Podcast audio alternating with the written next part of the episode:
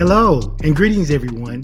I'm Pastor Edwin Strickland, and I serve as the senior pastor of Fellowship of Champions Church International, a worldwide ministry helping people to learn to live out their God given dreams by walking in love and living by faith. And I get to be your host and your guide for this exciting journey that we're about to take that we call Ed Talk with Pastor Strick.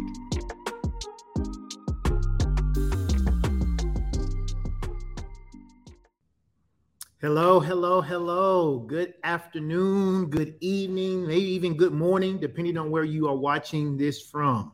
I am so excited to be here once again with you, my virtual listeners.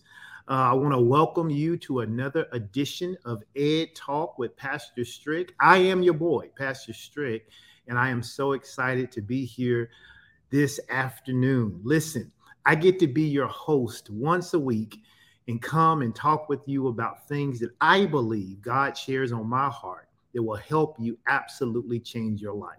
One of the things I believe that if we can learn to change our thinking, we are able to change our lives. And so I'm happy to be here to be a part of that journey with you. I hope you're excited. I hope you're ready to go today. I believe that today's podcast is going to be nothing short of inspiring and empowering. We're going to dive deep today uh, into our topic about dealing with change and uncertainty. That's what we're going to talk about because that's something that every person deals with change and uncertainty. In fact, the only thing that is constant is change. And so we're going to take a look at this from a psychological perspective. We're going to look at it uh, from the Word of God perspective. And we're going to uh, realign our thinking and realign the way that we see things so that change and uncertainty is not something that we fear, it's not something that holds us. Uh, in, a, in a state of paralysis, but it's something that we learn how to embrace so that we can grow and become better as a result. So, you guys know what I ask you to do every time on this podcast. I ask you to, if you are watching live, to let me know you're watching live. Those of you that may be watching via uh, YouTube or Facebook, you'll know that you're watching live because there's a small red box in the upper corner of your screen that says live. So if you are watching live, go ahead and hashtag the word live. If you happen to be catching this at some other time and you don't see that box, that means you missed the live broadcast, but you are still watching the replay. And I assure you that the anointing and the learning is just the same. So I appreciate those of you that are watching live, and I appreciate those of you who will end up watching on the replay. The other thing I ask you to do is to help me out with a little social media outreach. In other words, what I'd like for you to do is to take a moment I'd like for you to share this to your story, share it to your page. I'd like you to tag some friends. I see many of you have already done it in the comment section. You're already letting your friends know, hey, Ed Talk is live. Come on, jump over here. Let's see what we're going to learn today. And so I appreciate you for doing that already. Just help me out with some social media outreach. And then if you have not uh, subscribed to the podcast, I'm going to ask you to do that. The easiest way to do it is to subscribe to the YouTube page. All you have to do is type the URL that says Pastor Strick, one word, pastorstrick.com. That would immediately take you to the YouTube page. And when you get to that YouTube page, you can just click that subscribe button. And then once you click that subscribe button, you will be subscribed to my podcast. You can watch all of season one because it's all there. And then if you happen to miss one in season two, you can always go back and catch it. So I appreciate you guys for uh, subscribing. Also, there are multiple ways in which you can watch, right? You can watch on Apple, you can watch on the Google, on Google, you can watch on Amazon, you can watch or listen on iHeartRadio. So any place that you listen to your favorite podcast, you can probably find Ed Talk with Pastor Strick on there. Okay. So I appreciate you guys for that. Listen, in the event that I have any first time listeners, let me shout you out. Thank you for joining us. Maybe someone tagged you and you just, or maybe you were just scrolling and you happen to uh, see this podcast. We are listed uh, in most places as self help.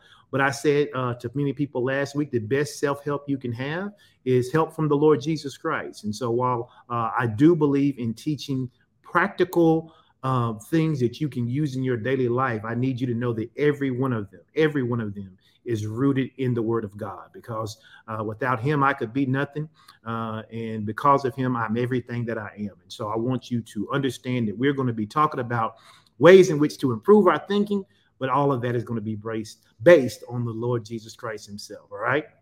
So again, good afternoon and welcome uh, to Ed Talk with Pastor Strick. I just have one announcement that I want to make before we jump into today's teaching. Okay, and that announcement has to do with something that's going to be happening tonight. Tonight, my wife and I, Pastor Sean, we're going to be doing Relationships 101. Relationships 101 is a class that we host once a month. We host it on the second Tuesday of the month. Uh, it is tonight at 7 p.m. And it is not just for married couples, it is not just for people who are dating. Relationships 101 is for anyone who is involved in any kind of relationship, whether that's friendship, whether that's a dating relationship, whether it's marriage, whether it's your co-workers, your family. If you interact with other people in your life, relationships 101 is for you. Now, tonight, specifically, we're going to be talking about finding love again. Now, why is that important? Because we know that there are people who have been involved in some pretty tough breakups. We know there are people who have gotten married and then it ended in divorce. We know there are people who have been married to the love of their life, and through something uh, that, that, they couldn't control, one of one of those persons went on uh, and, and passed away, and, and and and and now they they are in a state where do I do I continue to stay single or do I love again or how does all of that work? And so we have some guests that we have pulled together, and we're going to jump into all of those topics tonight. So you are not going to want to miss it. You are not going to want to miss it. It's going to be good. The easiest way, and hear me out, the easiest way to be able to watch that tonight is to watch that on the Edwin and Sean Strickland Facebook page. You say, well, how do I find that? All you have to do is go to any browser, any browser there that you have. And if you type in facebook.com, right? Facebook.com slash Camp Strick, C A M P S T R I C K, one word, just like you see on your screen there. And you will go directly to uh, the video that we'll be doing tonight at 7 p.m. We probably will be streaming it some other places, maybe places that you're watching right now, but for sure it will be streamed on the Edwin and Sean Strickland Facebook page at facebook.com Camp Strick. All right. So I encourage you all to come and be with us uh, at seven o'clock tonight. Now, let's get into today's podcast topic, which happens to be dealing with change and uncertainty. Dealing with change and uncertainty. And in this world we live in, we better learn how to deal with change and we better learn how to deal with uncertainty. Because one thing is for sure, they will both come into our lives at some point. They will both come into our lives at some point. And so I'm going to actually start, I'm going to share a story with you uh, that some of you may be uh, familiar with, some of you may not be, some of you may have heard it. We know that a lot of people came into uh, watching uh, Pastor Sean and I in the midst of the pandemic when everything got locked down and everybody went online, people started watching and people started sharing. And so that's how we've met a lot of people. But some of you may have known us for a while. Uh, some of you may not have known us through uh, all of this story, but you may have uh, known us through some of it. So I want to begin today's episode by just sharing uh, my personal journey that I've had with change and uncertainty. As I said, some of you may know this story, but some of you may not. Uh, this story actually begins almost 20 years ago, almost 20 years ago, when I was pastoring a church called Abundant Life Christian Fellowship, ALCF, right, uh, in the city of Fayetteville, Arkansas my wife and I uh, got called into ministry. And I say we got called together, even though she wasn't preaching at the time. The Lord called us both because He knew what He was going to do. And so we started pastoring a church in 2001. Uh, and in 2001, we had kind of built up with, you know, a strong sense of community, and we had a small but dedicated congregation. However, through a combination of factors, including an opportunity to reach what we believe was a larger population uh, at the time, it led to us making a decision five years later uh, to move our ministry to Texas. and at the time we were we, we, were filled with optimism they did a whole story about us in the paper and uh, one of our kids had a, a famous quote that said uh, if we move and we and, and, it doesn't work out we can always come home uh, and that kind of became a mantra of how we how we still to this day live our life if god calls us to do something uh, we're going to do it and if we find out we miss God, then we trust God to put us back on the right path. And so we struck out and we went to Texas. And this was a monumental change for us at the time because we were stepping into a new realm of deep uncertainty. In fact, the relocation of the ministry to Texas was a whirlwind of adjustments because it brought in uh, having to interact with a new community. We had new routines in our living situations. We had new challenges that we had to face. And despite all of those things, we managed to reestablish the ministry uh, in a new environment, in a new city.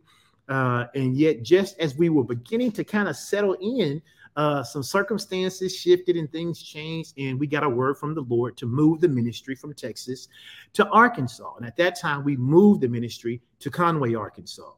And the move was was was was right at the time. It was the right decision to make.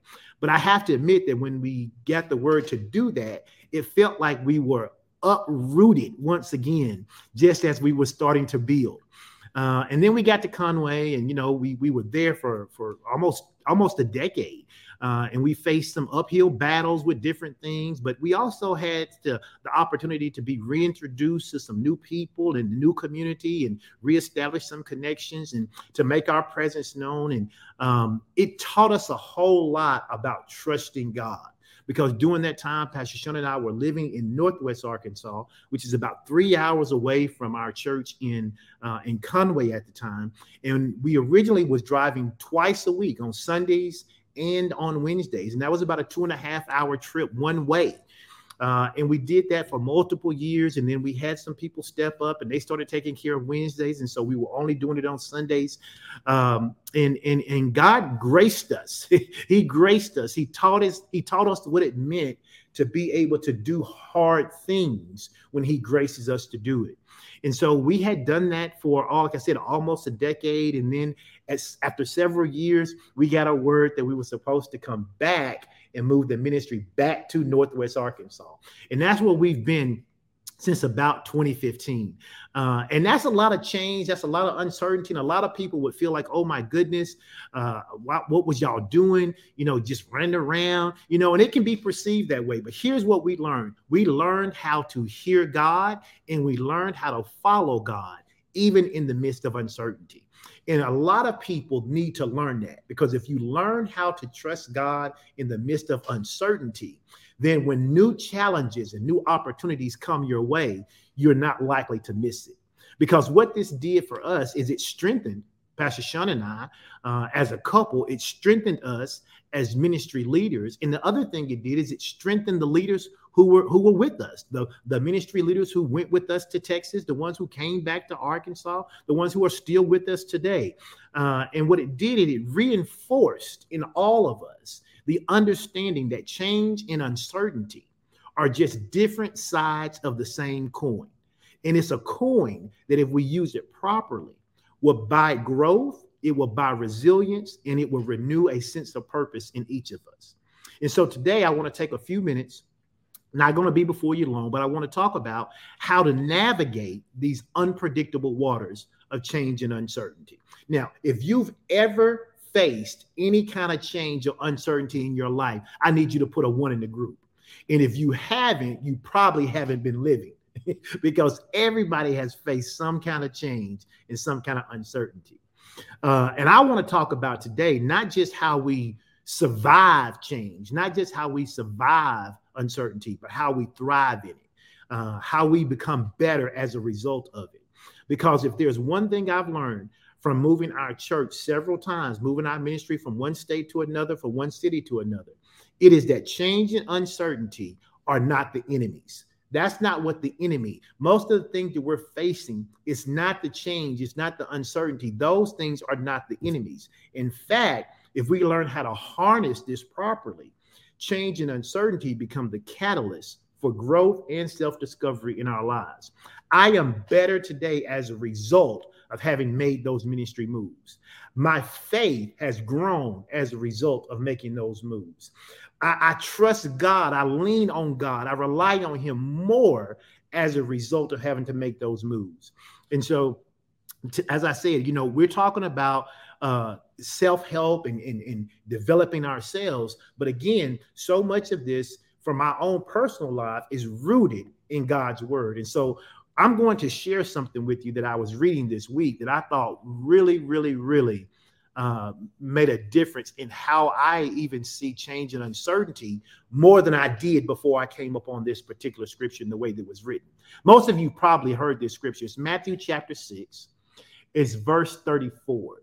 Um, and I'm reading it out of the amplified version right now. But if you read out of the King James, it would say something like, Don't worry about tomorrow. Tomorrow's going to have its own problems. Tomorrow take care of itself. This particular version says, So do not worry or be anxious about tomorrow. See there, the, the word of God tells me not to be anxious. There's going to be change and there's going to be uncertainty, but he tells me not to be anxious about it. It says, For tomorrow will have worries and anxieties of its own. It doesn't mean I have to worry. It doesn't mean I have to have an anxiety about tomorrow. It just means that whatever is in tomorrow will have the opportunity for that tomorrow. Don't worry about that today. It says, sufficient for each day is its own trouble. And so I understand that scripture and I like it, but I just kept feeling like there was there was a, there was a different heart uh, around this. And so I started searching for other scriptures, and I came across this one in the message translation that I shared with our tribe yesterday. And for me, it really changed my life. For me, it did. And here's what it says. And I want you to think about this in terms of learning how to deal with change and uncertainty. It says in Matthew chapter 6, verse 34, in the message translation, it says, Give your entire attention.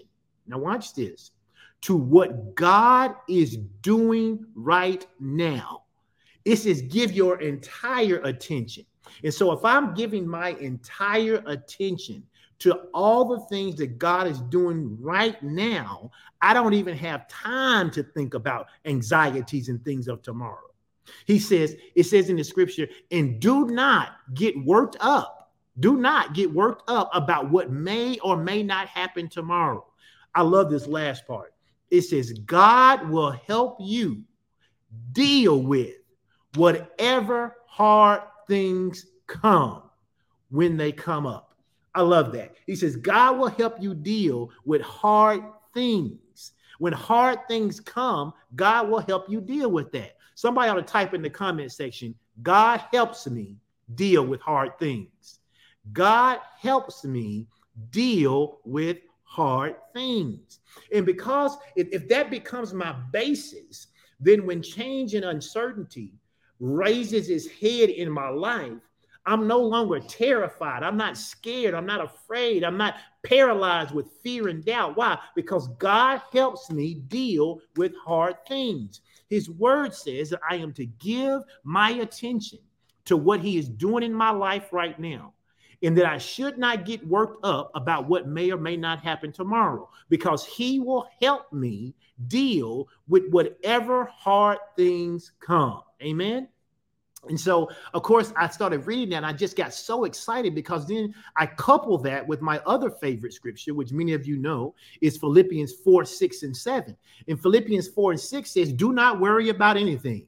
It says, instead, pray about everything. You tell God what you need, and then you thank Him for all that He has done. And then, when you've done that, you will experience God's peace. That word peace there is the word shalom. It means nothing missing, and nothing broken. It says it will exceed anything we can even understand. See, sometimes we're worried about stuff what's going to happen on tomorrow or what's going to happen next week or what's going to happen next month. But the word of God says, listen, focus your attention on what God is doing today.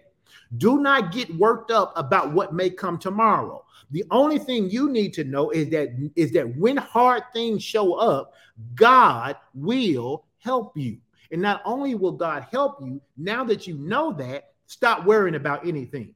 Instead, spend your time praying about everything and then tell God what you need. And once you've done that, believe you receive, he says, and then thank him for all that he done, because that is when you will experience nothing missing and nothing broken. That's when you will experience how God will exceed anything that you could even have understood. It says, and then his peace will guard your hearts and your minds as you continue to live in Christ Jesus. Amen. And so when I started reading about this, I had to include those because we're going to talk about some technical things, but I had to include that word because though that word, the word from God, is what needs to anchor you as we begin to talk about the psychology or the psychological impact of change and uncertainty. All right. And so that's what we're going to talk about first. We're going to spend our time talking about psycholo- the psychological impact of change and uncertainty. And then we'll come and we'll spend a little time and we'll start to talk about how uh, the positive aspects of uh, change and uncertainty. And then we'll talk about some strategies in which we can use uh, to overcome uh, change and adversity. All right. So that's our plan for today. So let's let's talk real quick about how human beings, okay, are generally wired to resist change. And we're generally wired to resist change due to our inherent preference for familiarity and predictability. We like, as human beings, we like what's familiar. As human beings, we like what is predictable. And we're going to talk about why that's important. And then we're going to explore this psychological impact that uncertainty has on our minds. And we're going to explain how the fear of the unknown actually triggers, and we talked a little bit about this on Sunday, how it triggers our flight or fight response, which ends up leading to sometimes a heightened sense of stress and anxiety.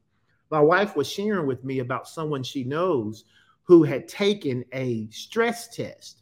And they had taken a stress test, and the stress test came back that they were on the far end of being stressed even though the person didn't realize they were stressed. And she was explaining that that is why stress is known as a silent killer. And so, if you don't understand the psychological impacts that change and uncertainty is having on you, then if you don't understand it, you don't know how to manage it. You don't know how to control it. And if you don't know how to control it, you may feel like everything is okay, but your body's seeing something totally different. And so we're going to talk about uh, the reason that that is so important. And then lastly, in this section, we'll discuss the concept of something called uncertainty intolerance. And, and we'll talk about this in detail because I think it's important. We're going to talk about uncertainty intolerance and how it can manifest in different ways in our lives. So let's let's jump into this. Let me say it like this. Human beings, for the most part, not everybody, not every person, but for the most part, human beings are creatures of habit. In fact, we thrive in routine, we thrive with consistency, and we thrive with predictability. It's been ingrained in our very nature. And as a result, it's been uh, reinforced through years and years and years of psychological hardwiring of our brains due to um, us becoming aware over time of, of, of trying to keep ourselves safe. Okay. We have some hardwired things in our brains. Uh, we, we come with them, they're already there. And if you begin to look throughout history, you'll find that being able to predict certain outcomes and to operate within them, uh, w- operate within those known routines, they become beneficial to our survival. Like it's it's beneficial for me to know um, that if I see a bear in the woods, that's a sign of danger. Um, and, and, and, and probably the first person who ever saw a bear in the woods may not have been aware of that. But if they got killed by the bear and somebody else saw it, then they started to recognize that bear could mean danger. Well, you and I have lived um, and, and we have eons of programming in our brain that lets us know what things are safe and what things aren't. And so it is beneficial for us as humans, right? I'm talking about just, just strictly as human beings to understand the familiarity with, with what's going to happen. So living in a familiar environment, it, it, it helps us to know what resources are available. It helps us to predict certain threats and it keeps us relatively safe. If you were to change that environment, right? And then we went to a different environment or something changed like uh, the, the arrival of the weather or the arrival of a new predator or the migration of our food source, then that could signify potential danger for us. And so, as human beings, we like to know what's going to happen. And as a result, we have evolved, so to speak, to feel comfortable in predictable circumstances. And we have evolved to be mistrustful of change. Now, someone says, What does all this have to do with anything? It has everything to do with everything because most of us want to live a lifestyle at a higher level. But if you are adverse to change, if you are adverse to uncertainty, then you will never take the necessary risk. You will never take the necessary steps to live at the next level. You won't go after the promotion. You won't go after the new job. You won't go after the new opportunity. You won't start the business. You won't do the thing that is unpredictable for you because you don't realize that you like living in a place of safety so much. Now, watch this. Even when the predictable thing is predictable, and we know that the predictable thing is bad, we will choose in many cases to go with the predictably bad thing than to go with the thing that could be better. Wow. What, what do I mean? Because people believe that safety somehow equates to their freedom or it somehow equates to them being in a place that they can control. Let me give you an example. When when we encounter when we encounter, well, I don't. I'll, I'll save that example. Let me save that. Let me let me save that. One. I'll save it for something because I'm going to talk about uncertainty intolerance. I don't want to get ahead of myself. Here's what happens when we encounter change. Okay, our brains, if not retrained, will interpret them as a threat and then respond by releasing stress hormones like cortisol. Now, most of you understand this. Cortisol is a is a relic hormone uh, from our ancestors who who who from whom change often signified danger. Any of you ever seen a deer before? Even if you haven't seen one in real life, you've seen a, a picture of a deer, and a deer can be standing there. And if something startles the deer, the deer takes off and it runs as fast as it can, but it doesn't run forever. Once it once its brains tells it, hey, you're out of danger, it stops. Its heart rate slows down, its thinking slows down, the blood pressure in the vessels in the body begin to deconstrict, and it goes back to normal. The problem with most of us as human beings is we have a part of our brain that they don't have that allows us to be thinking about danger even when danger is not present. And so, for modern day humans, the danger may not be physical, it may not be a hunter in the woods, but the brain's response remains the same. Stay with me. This natural tendency to, re- to resist change is often referred to as the status quo bias. Okay, the status quo bias. Now, what is the status quo bias? The status quo bias is just a preference. It's your preference, whether you know it or not, to remain in your current state of affairs or a reluctance to disrupt the familiarity of our known world. In other words, I know what it's like to be broke. Mm.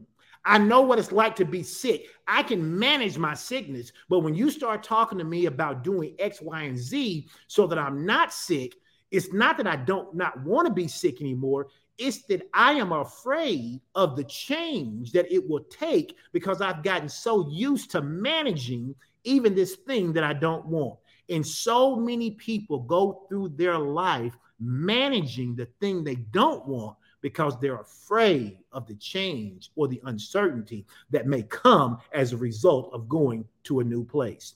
We call that status quo bias.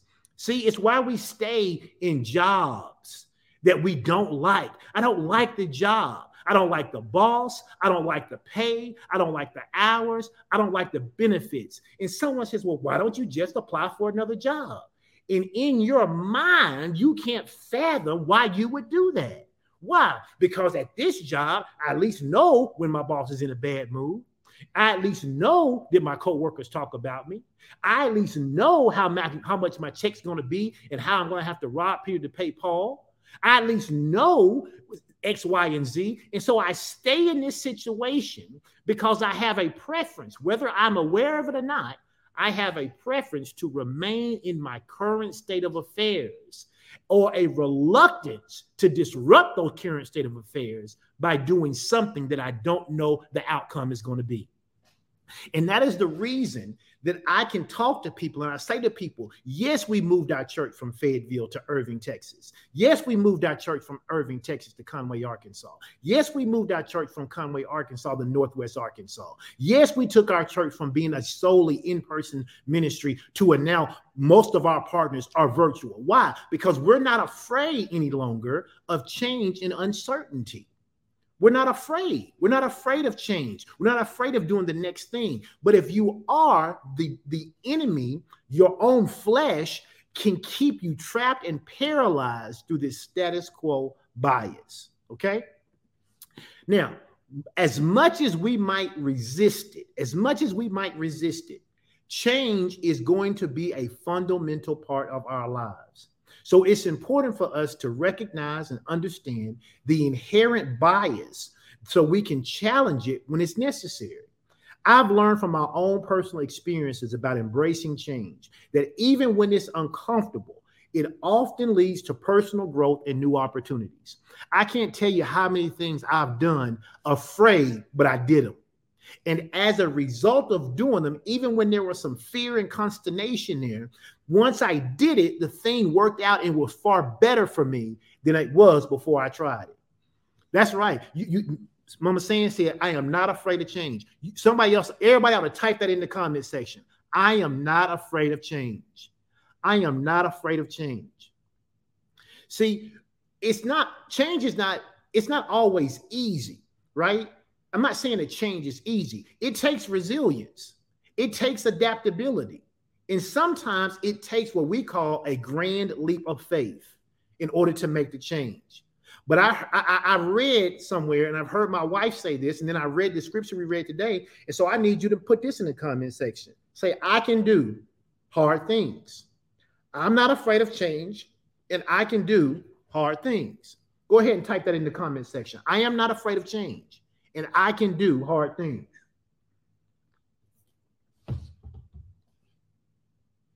Now, as we've stated before, uncertainty is a fundamental part of life. Yet it's sometimes that most of us find deeply unsettling. We find change deeply unsettling. When we can't predict or control what's coming next, it takes away our ability to feel like we are in control of things. And it can make us feel uncomfortable. It can make us feel anxious. And for some of us, it can even make us feel afraid. And this is the reason why. Here's the reason why. First thing is it's important to understand that the human mind is a prediction machine. Okay. Your brain it, right now is calculating multiple predictions about the activities that you are going to engage in for the rest of this afternoon. Your mind is saying, if I go here, what's the predictability that this is going to be a favorable outcome? If I make this phone call, what's going to be the predictability that it's going to be the right time to make this phone call? Even when you are unaware, your brain is working like a machine. It is working like a machine because it is a prediction machine. And as a result, we are constantly making predictions about our future based on past experiences. Why? Because this allows us to navigate the world effectively taking appropriate action based on what we can expect to happen next. But when we face uncertainty, it means that our brain doesn't have the information necessary in order to make accurate predictions. When your brain can't make an accurate prediction, it almost begins to spaz out and tells you not to do anything. Because remember, your brain is designed to keep you safe. It is the reason why we teach, and we're pastors, and so we teach this that the number one thing everybody who says that they that everybody can really do, but especially those who say they're believers, the number one thing you can learn to do is to hear from God. Why? Because if I hear from God, then I can use what God said to override my brain when it doesn't have the right information to make the right predictability, right? So I can override it. But if I don't have a word from God, if I don't believe in God, I don't trust in God, I don't trust in anything except for my own brain, then what happens when my when it's time for me to make a decision and my brain doesn't have the right information to make the right predictable outcome and my body starts to resist that then i end up being stuck or in a place of paralysis until i until something happens that i get enough information but that's not designed that's not how we're designed to live. And the problem with this is that this itself can be very unsettling. It can leave us in a place where we feel like we have no control. And because of this psychological impact of uncertainty uh, it can be profound on our lives. I was reading uh, the, the past couple of weeks as I was prepping for this particular podcast, just trying to find some studies and, and trying to understand the psychological. I get the I get the spiritual part behind it, but I wanted to understand a little more about the psychological part behind it. And I found some studies, and there were some studies that said that uncertainty. Now listen to me, uncertainty can be more stressful than knowing that something bad will definitely happen. Now, now you think about that for a moment. Studies, there, there was a Harvard, there was a study out of Harvard and one out of Stanford, and it showed that that that uncertainty can actually have more impact on our physiological being than knowing that something bad will definitely happen. And that is because uncertainty stimulates a part of our brain called the amygdala. And that part of our brain is responsible for detecting fear and preparing us for emergency events. Here's what they said in the study.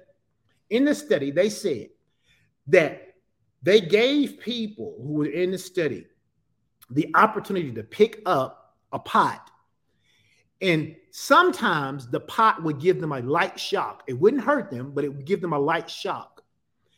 And then they gave some, they gave them the opportunity to pick up a pot that they knew for sure. Watch this, they knew for sure would shock them.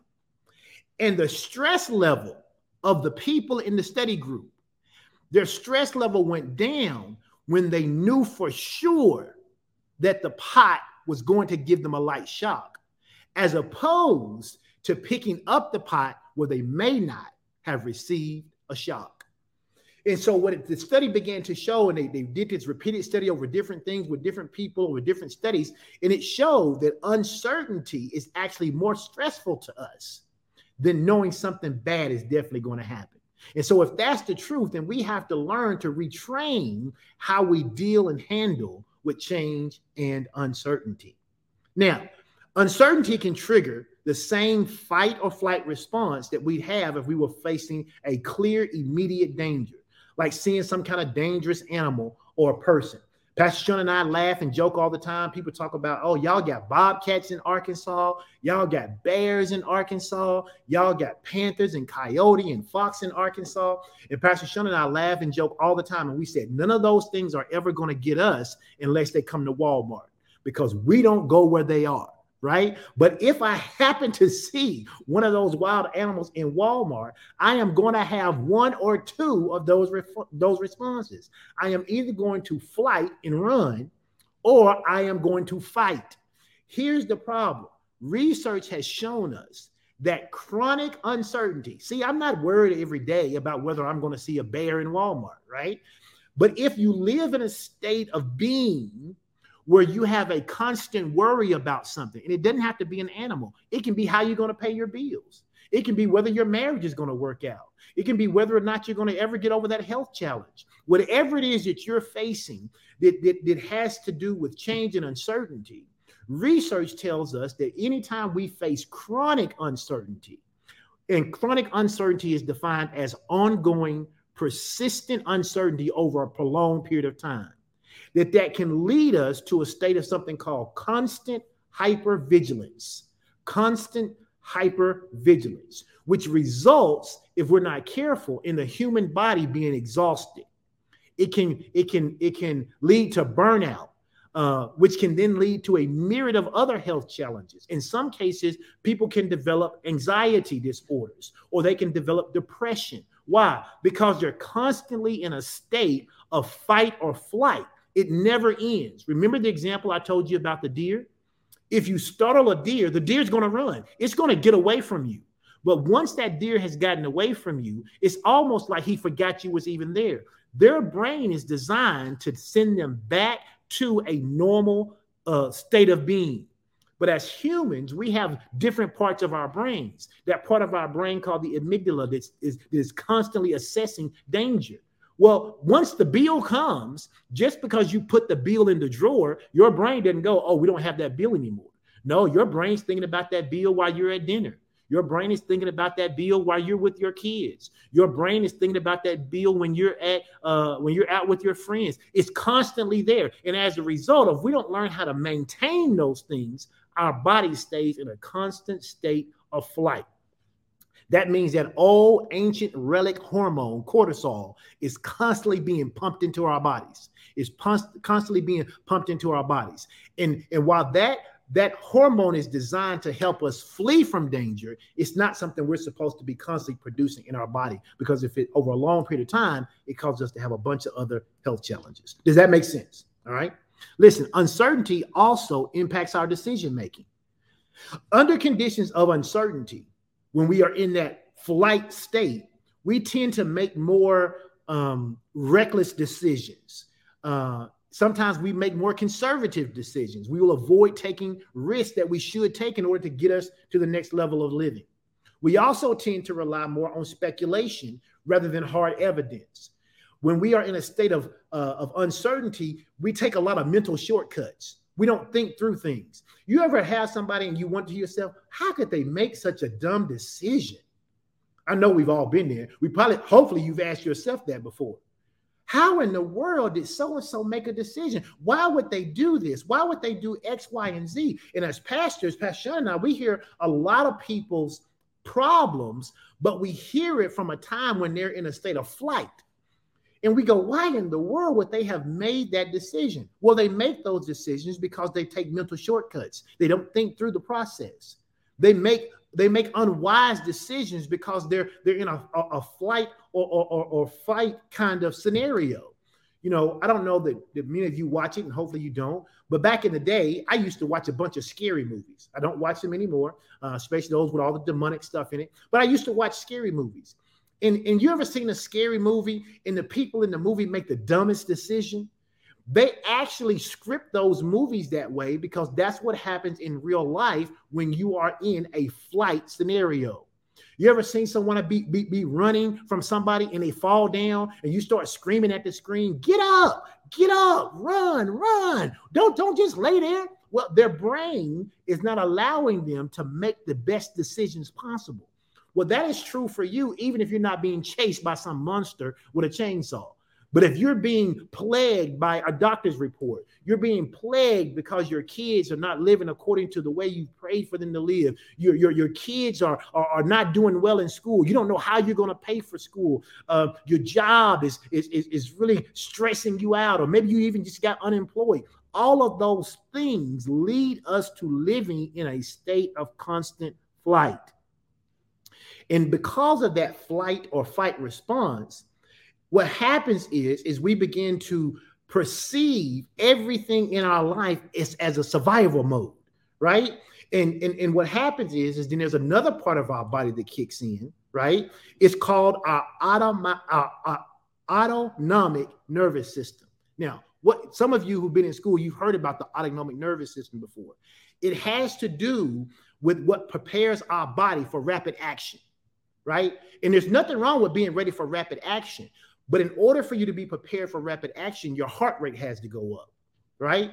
That means that there's there's blood that's being taken from other parts of your body and is being strengthened in your muscles, in your legs, and in your arms in order for you to be able to have rapid response. But when that is happening, when that is happening, you are not thinking your best. You are not in a decision, you're not in a place to make the best decisions. And so when we encounter these unknown situations, our brain then is struggling to predict what's going to happen next. It doesn't have all the resources it needs to even make the prediction.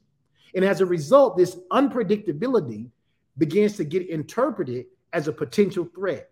It triggers our fight or flight response. We become hyper alert. Our heart rate increases. Our breathing becomes rapid. And then sometimes we start to sweat.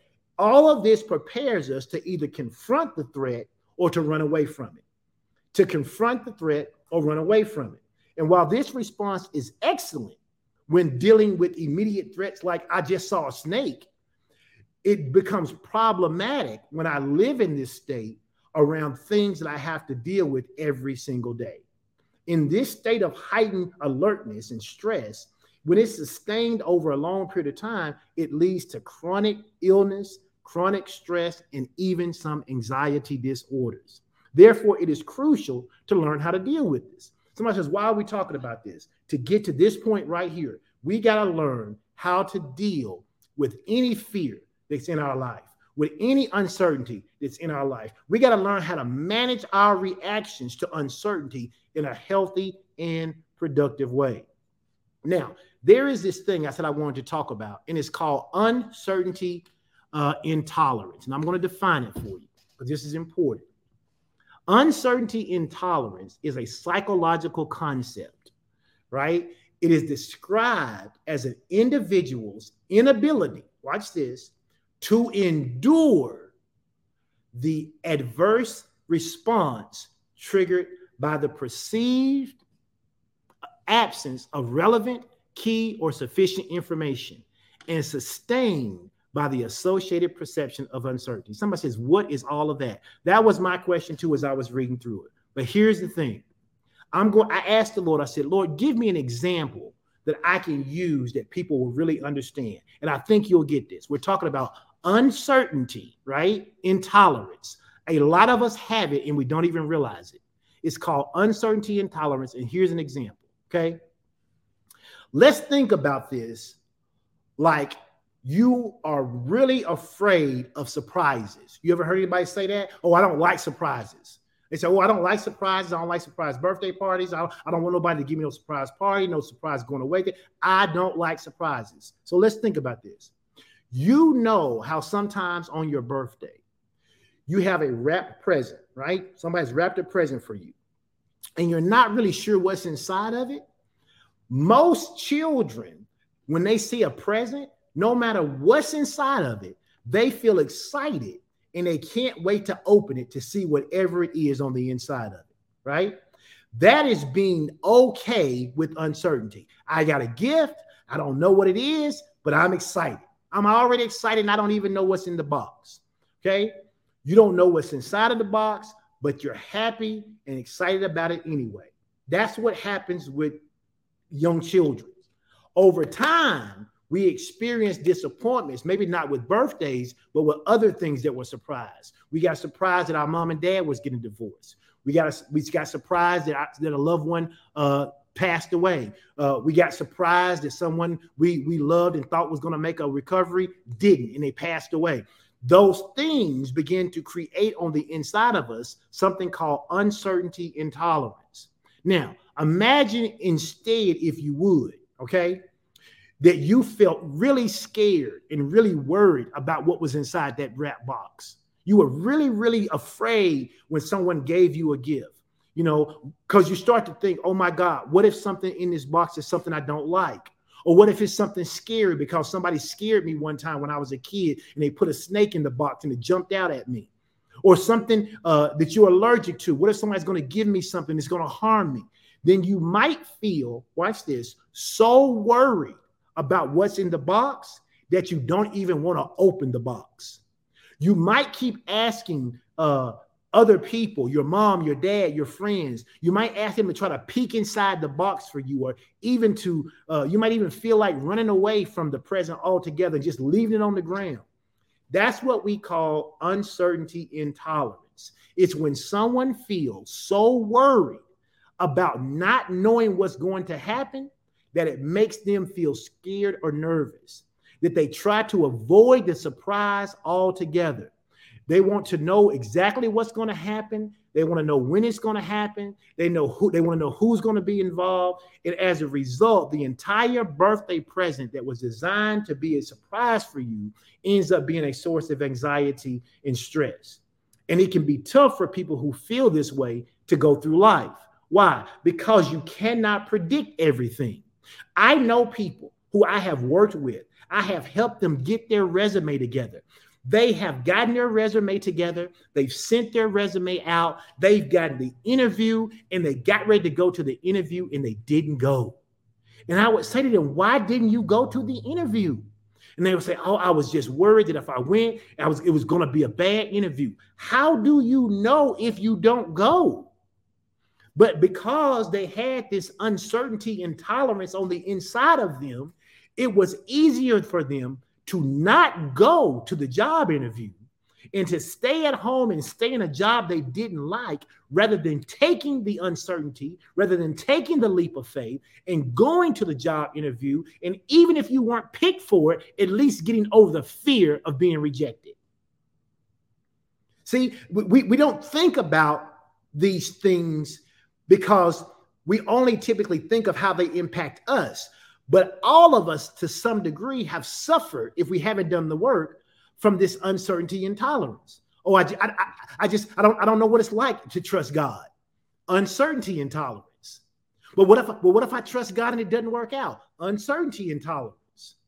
Well, I really love this person and I really want to get married, but what if I ask them and they say no? Uncertainty intolerance. We really have to make we really have to make sure in our mind that we are dealing with the actual problem rather than the perceived problem. Okay. So people who live and people who function with this high uh, uncertainty intolerance, they find it absolutely unacceptable that a negative event could occur. And they do everything in their life, even staying stuck, even staying in the same position to ensure that they do not experience something new and negative.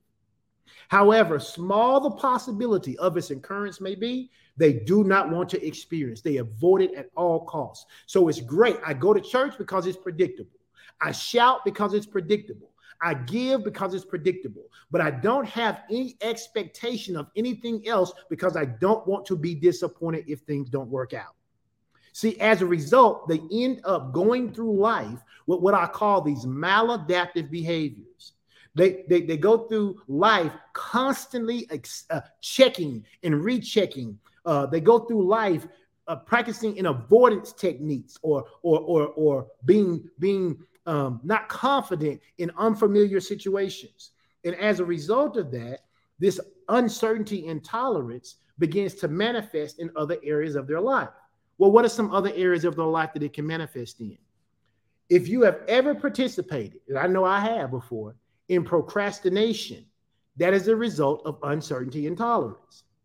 It's not just because you wanted to wait to do it, it's that you knew what the current state of being was, and you didn't want to have to get involved in doing something new. Uh, here's another uncertainty intolerance in a way it can show up in your life. I was guilty of this over planning. Some people uh, attempt to plan every possible scenario trying to mitigate every feeling of uncertainty. But if you live your life that way, all it does is increase your anxiety because your brain begins to constantly make those predictions about what you didn't plan for. So I'm not saying don't plan. Planning is good, but you don't want to be in a state of over planning so that it ends up causing you anxiety and stress.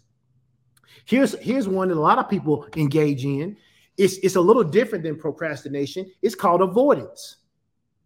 And avoidance is when you just avoid any kind of situation uh, that's new to you so that you can reduce your unpredictability. Uh, most of you know tell, we tell our testimony about Jordan all the time, and you've heard that testimony before. But one of Jordan's things that we've had to work on is avoidance. Uh, Jordan got her driver's license and then waited two years before we could really force her to even learn how to drive because she just wanted to avoid the idea of having to drive a car. Another thing it shows up as uncertainty intolerance, it can show up as perfectionism, which is an attempt to control every outcome. no matter how talented you are, you're never going to be perfect at everything. And so you have to make sure that you understand when these things show up, what is the best way to deal with those. And that's what we're going to talk about right now some strategies for coping with those. Okay. Here are some strategies you can use. Okay. You can use breathing exercises, right? Because breathing exercises help us to slow down our breathing. If you feel yourself being anxious, you feel yourself being um, on, on edge because something's about to happen and, and you don't know what it's going to be, learn to practice breathing. I use a breathing technique to, I used to couldn't go to sleep at night, right? And I couldn't go to sleep at night because my brain was literally going 100 miles an hour. It was like I was laying down. I would begin to think of one thing, and that one thing would spin out like a web. And that one thing became five, and the five became 25, and the 25 became 100. And before you know it, I went to bed at 10:30, and it was 3:30 a.m., and I'm still laying in the bed thinking. Uh, and it started to have an impact on my health. And so I learned some breathing techniques. And one of the breathing techniques I use is something called 478. It's called 478. And all it means is that I inhale for four seconds, right? I hold it for seven seconds and I breathe out for eight. And at first, I thought that was the dumbest thing ever. I didn't think it was going to work. But I'm telling you, when I learned to do that, it learned to slow my heart rate down. It learned to slow my thinking down. And then I learned another technique in which I take now when I get ready to actually go to sleep. Like if I want to force myself to go to sleep, I breathe in for 10 seconds and then I breathe out for 10 seconds. Usually by the second time I've done that on that 10th one with my eyes closed, I'm gone. I'm gone. I'm sleep for the night. Plus, I've trained my body now that when I get ready to do it, my body knows, oh, breathing technique, it's time to shut it down. And so my brain helps me to stop thinking. That's right, Rob. I use it as well. I thought it was going, I didn't think it was going to work. I thought it was crazy. I thought this ain't going to do nothing. But but breathing in, nice deep breath for four seconds, holding it with your eyes closed for about seven seconds, and then exhaling out, taking the time to breathe out in eight seconds absolutely helps. You know, there are other things you can you can use. You can use things like um, physical activity, right? Uh, if, if you're feeling stressed, move your body. Move your body. People who suffer from depression, one of the things most reputable uh, therapists and counselors will tell them is that they move. They need to move their body. Right. Because when you move your body, you release chemicals and hormones uh, and endorphins and other things that allow you, right? It allows you to overcome uh, the cortisol that's being uh, released in your body that's causing you that flight or fight response, which is then ultimately leading to some of this anxiety and this depression, right? Another thing you can do is you can practice what they call guided imagery. This is a technique that involves imagining something peaceful, something calm. You might imagine being at the beach. You might imagine uh, being in a forest. You might imagine uh, going on a nice walk with someone that you love. It's a it's a it's a practice of visualization, right? You might visualize what it's like with, to not have the concerns that you have, right? Um, and and you and what you try to do in this is you try to involve as many of your senses as possible. What can you see? What can you hear? What can you smell? What can you taste?